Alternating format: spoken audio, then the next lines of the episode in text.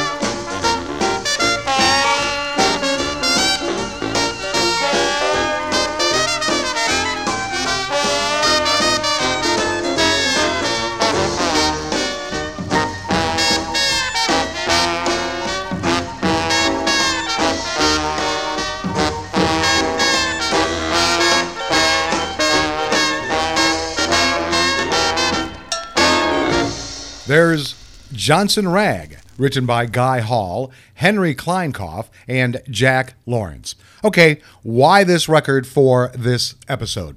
Well, Red Nichols was not a trumpeter I was familiar with, yet he made his first recording 100 years ago this November.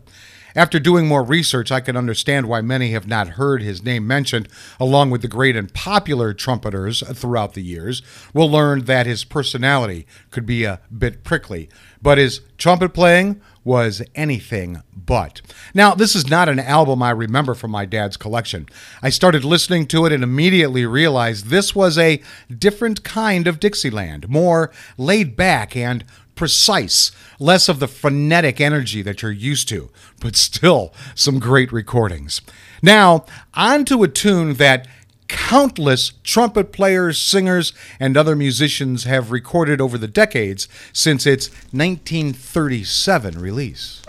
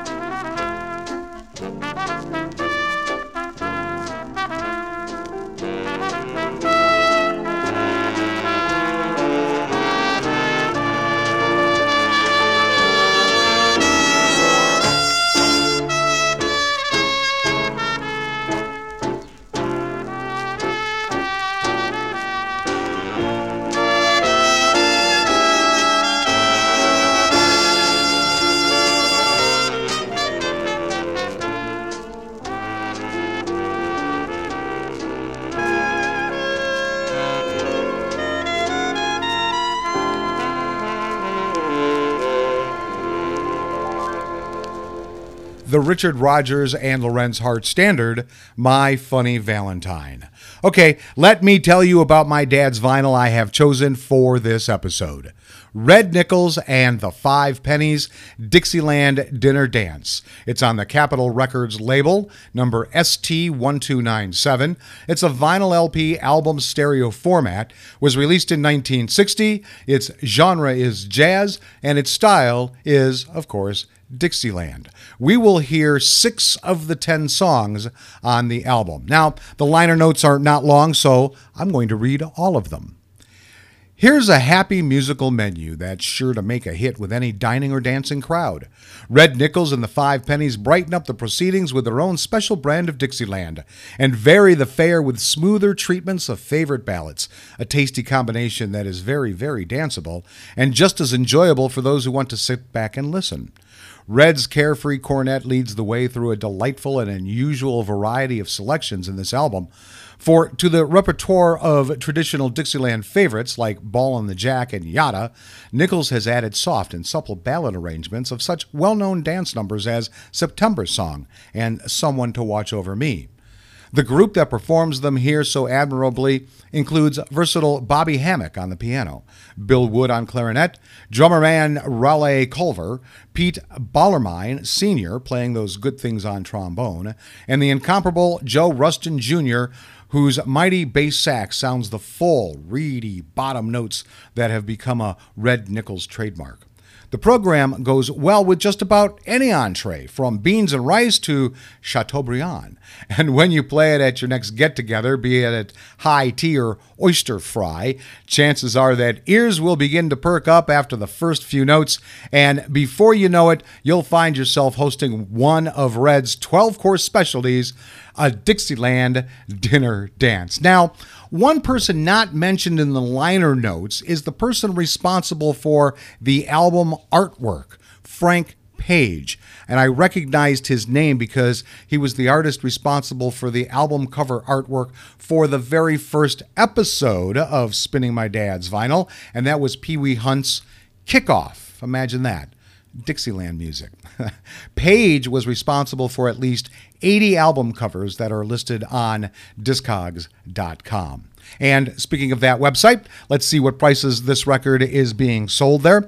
Uh, $15.99 was the highest, $2.50 was the lowest. The average and median came out to $9.25. It was last sold on July 2nd, 2022, so not too long ago.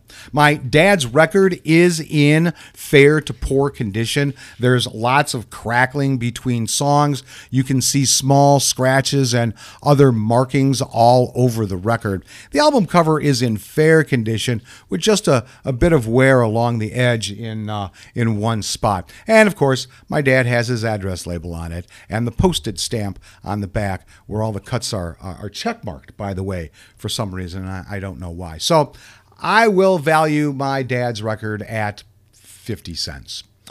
Next up, why does he get a vacation?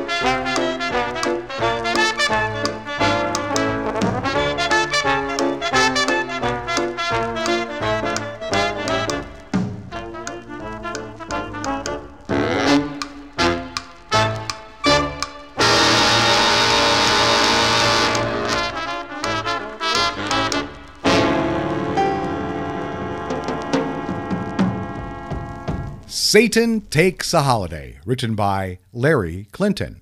Okay, let's learn a little bit about Red Nichols. Now, this is a mix of info from Wikipedia and syncopatedtimes.com. Ernest Loring Red Nichols was born May 8, 1905, in Ogden, Utah. He was an American jazz cornetist, composer, and jazz band leader. His father was a college music professor, and Nichols was something of a child prodigy playing difficult set pieces for his father's brass band by the age of 12.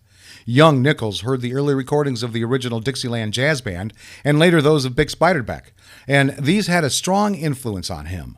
His style became polished, clean, and incisive.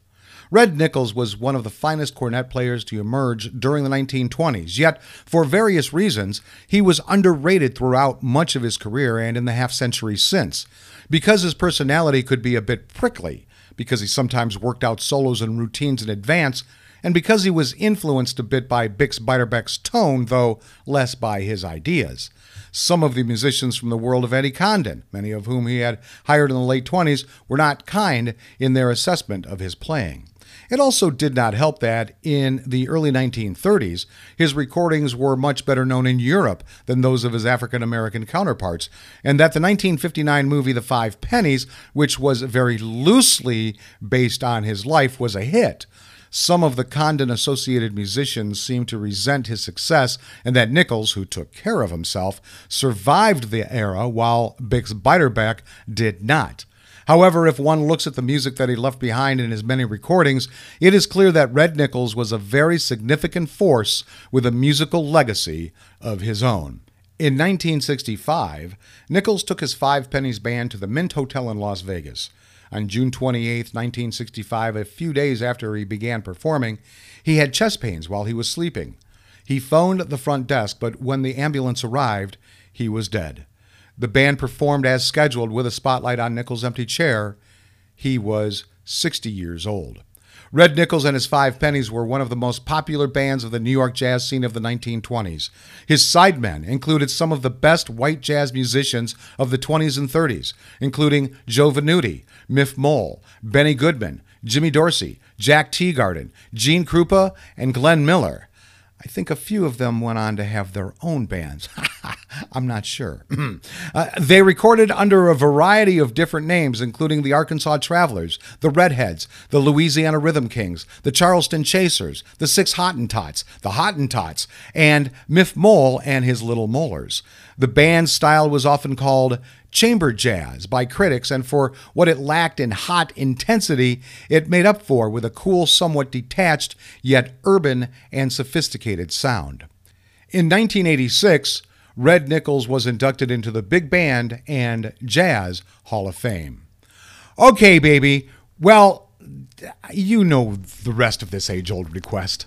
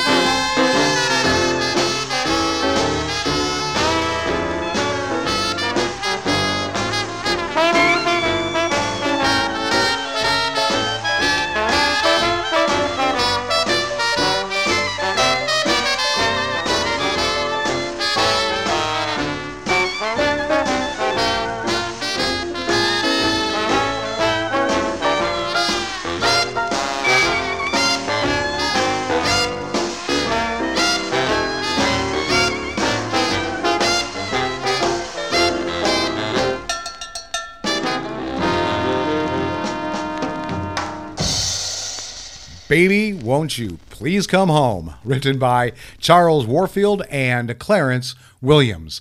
Time now for this episode's interesting side note, and it has to do with Nichols being immortalized in a highly fictionalized Hollywood movie. His career was resuscitated long after the big band era had run its course due to a sentimental biopic based on his life. The 1959 Hollywood film The Five Pennies, the film biography of Red Nichols, starring Danny Kaye as Red Nichols, was loosely based on Nichols' life and career. Nichols played his own cornet parts for the film and appeared briefly as one of the Clicquot Club Eskimos on screen. The Paramount Pictures movie received four Academy Award nominations. Jazz contemporary Louis Armstrong also appeared in the film. The Five Pennies movie theme song and other songs for the film were composed by Sylvia Fine, Danny Kaye's wife.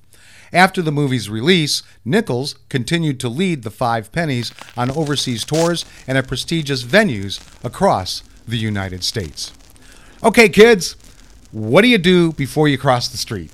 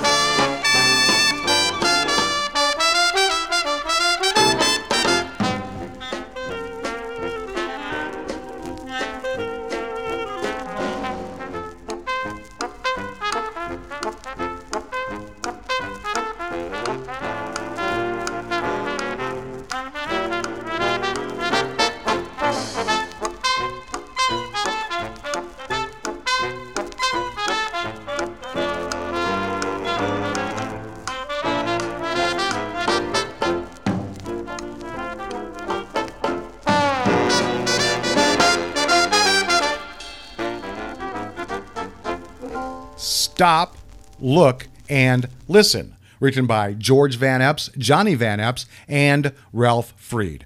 Well, I hope you enjoyed this episode as much as I enjoyed bringing it to you. I learned to like yet another trumpet player, one with more smoothness and sophistication than I'm used to. Uh, plus, I really liked learning about his life. I'll have to pull out the movie Five Pennies and give it a spin. I'm pretty sure my dad played this record a lot, especially when he first got it. It's worn, but I don't remember it coming out much when I was younger, but I'm very glad he did have it. Now to finish, with one of the first songs I ever learned on the trumpet from one of the first songbooks my dad ever gave me.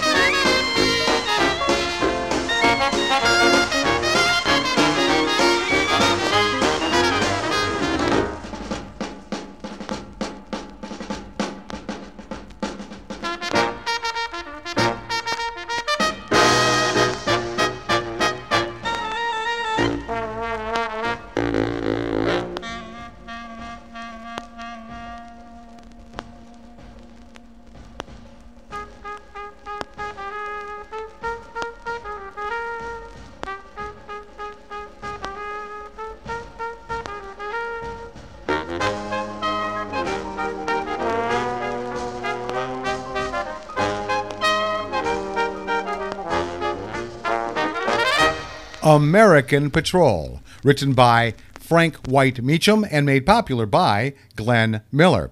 It was arranged by Henry Beau and adapted by Red Nichols. And there you have selections from Red Nichols and the Five Pennies. Hope it was a good meal for you. so thanks for tuning into Volume 84 Dixieland for Dinner, however you did. If you want more information about this show, head over to spinningmydadsvinyl.com. I'll be back next week with all my skips, scratches, and pops for Volume 85 Monty's Bowl. Until then, go with the flow, my friends.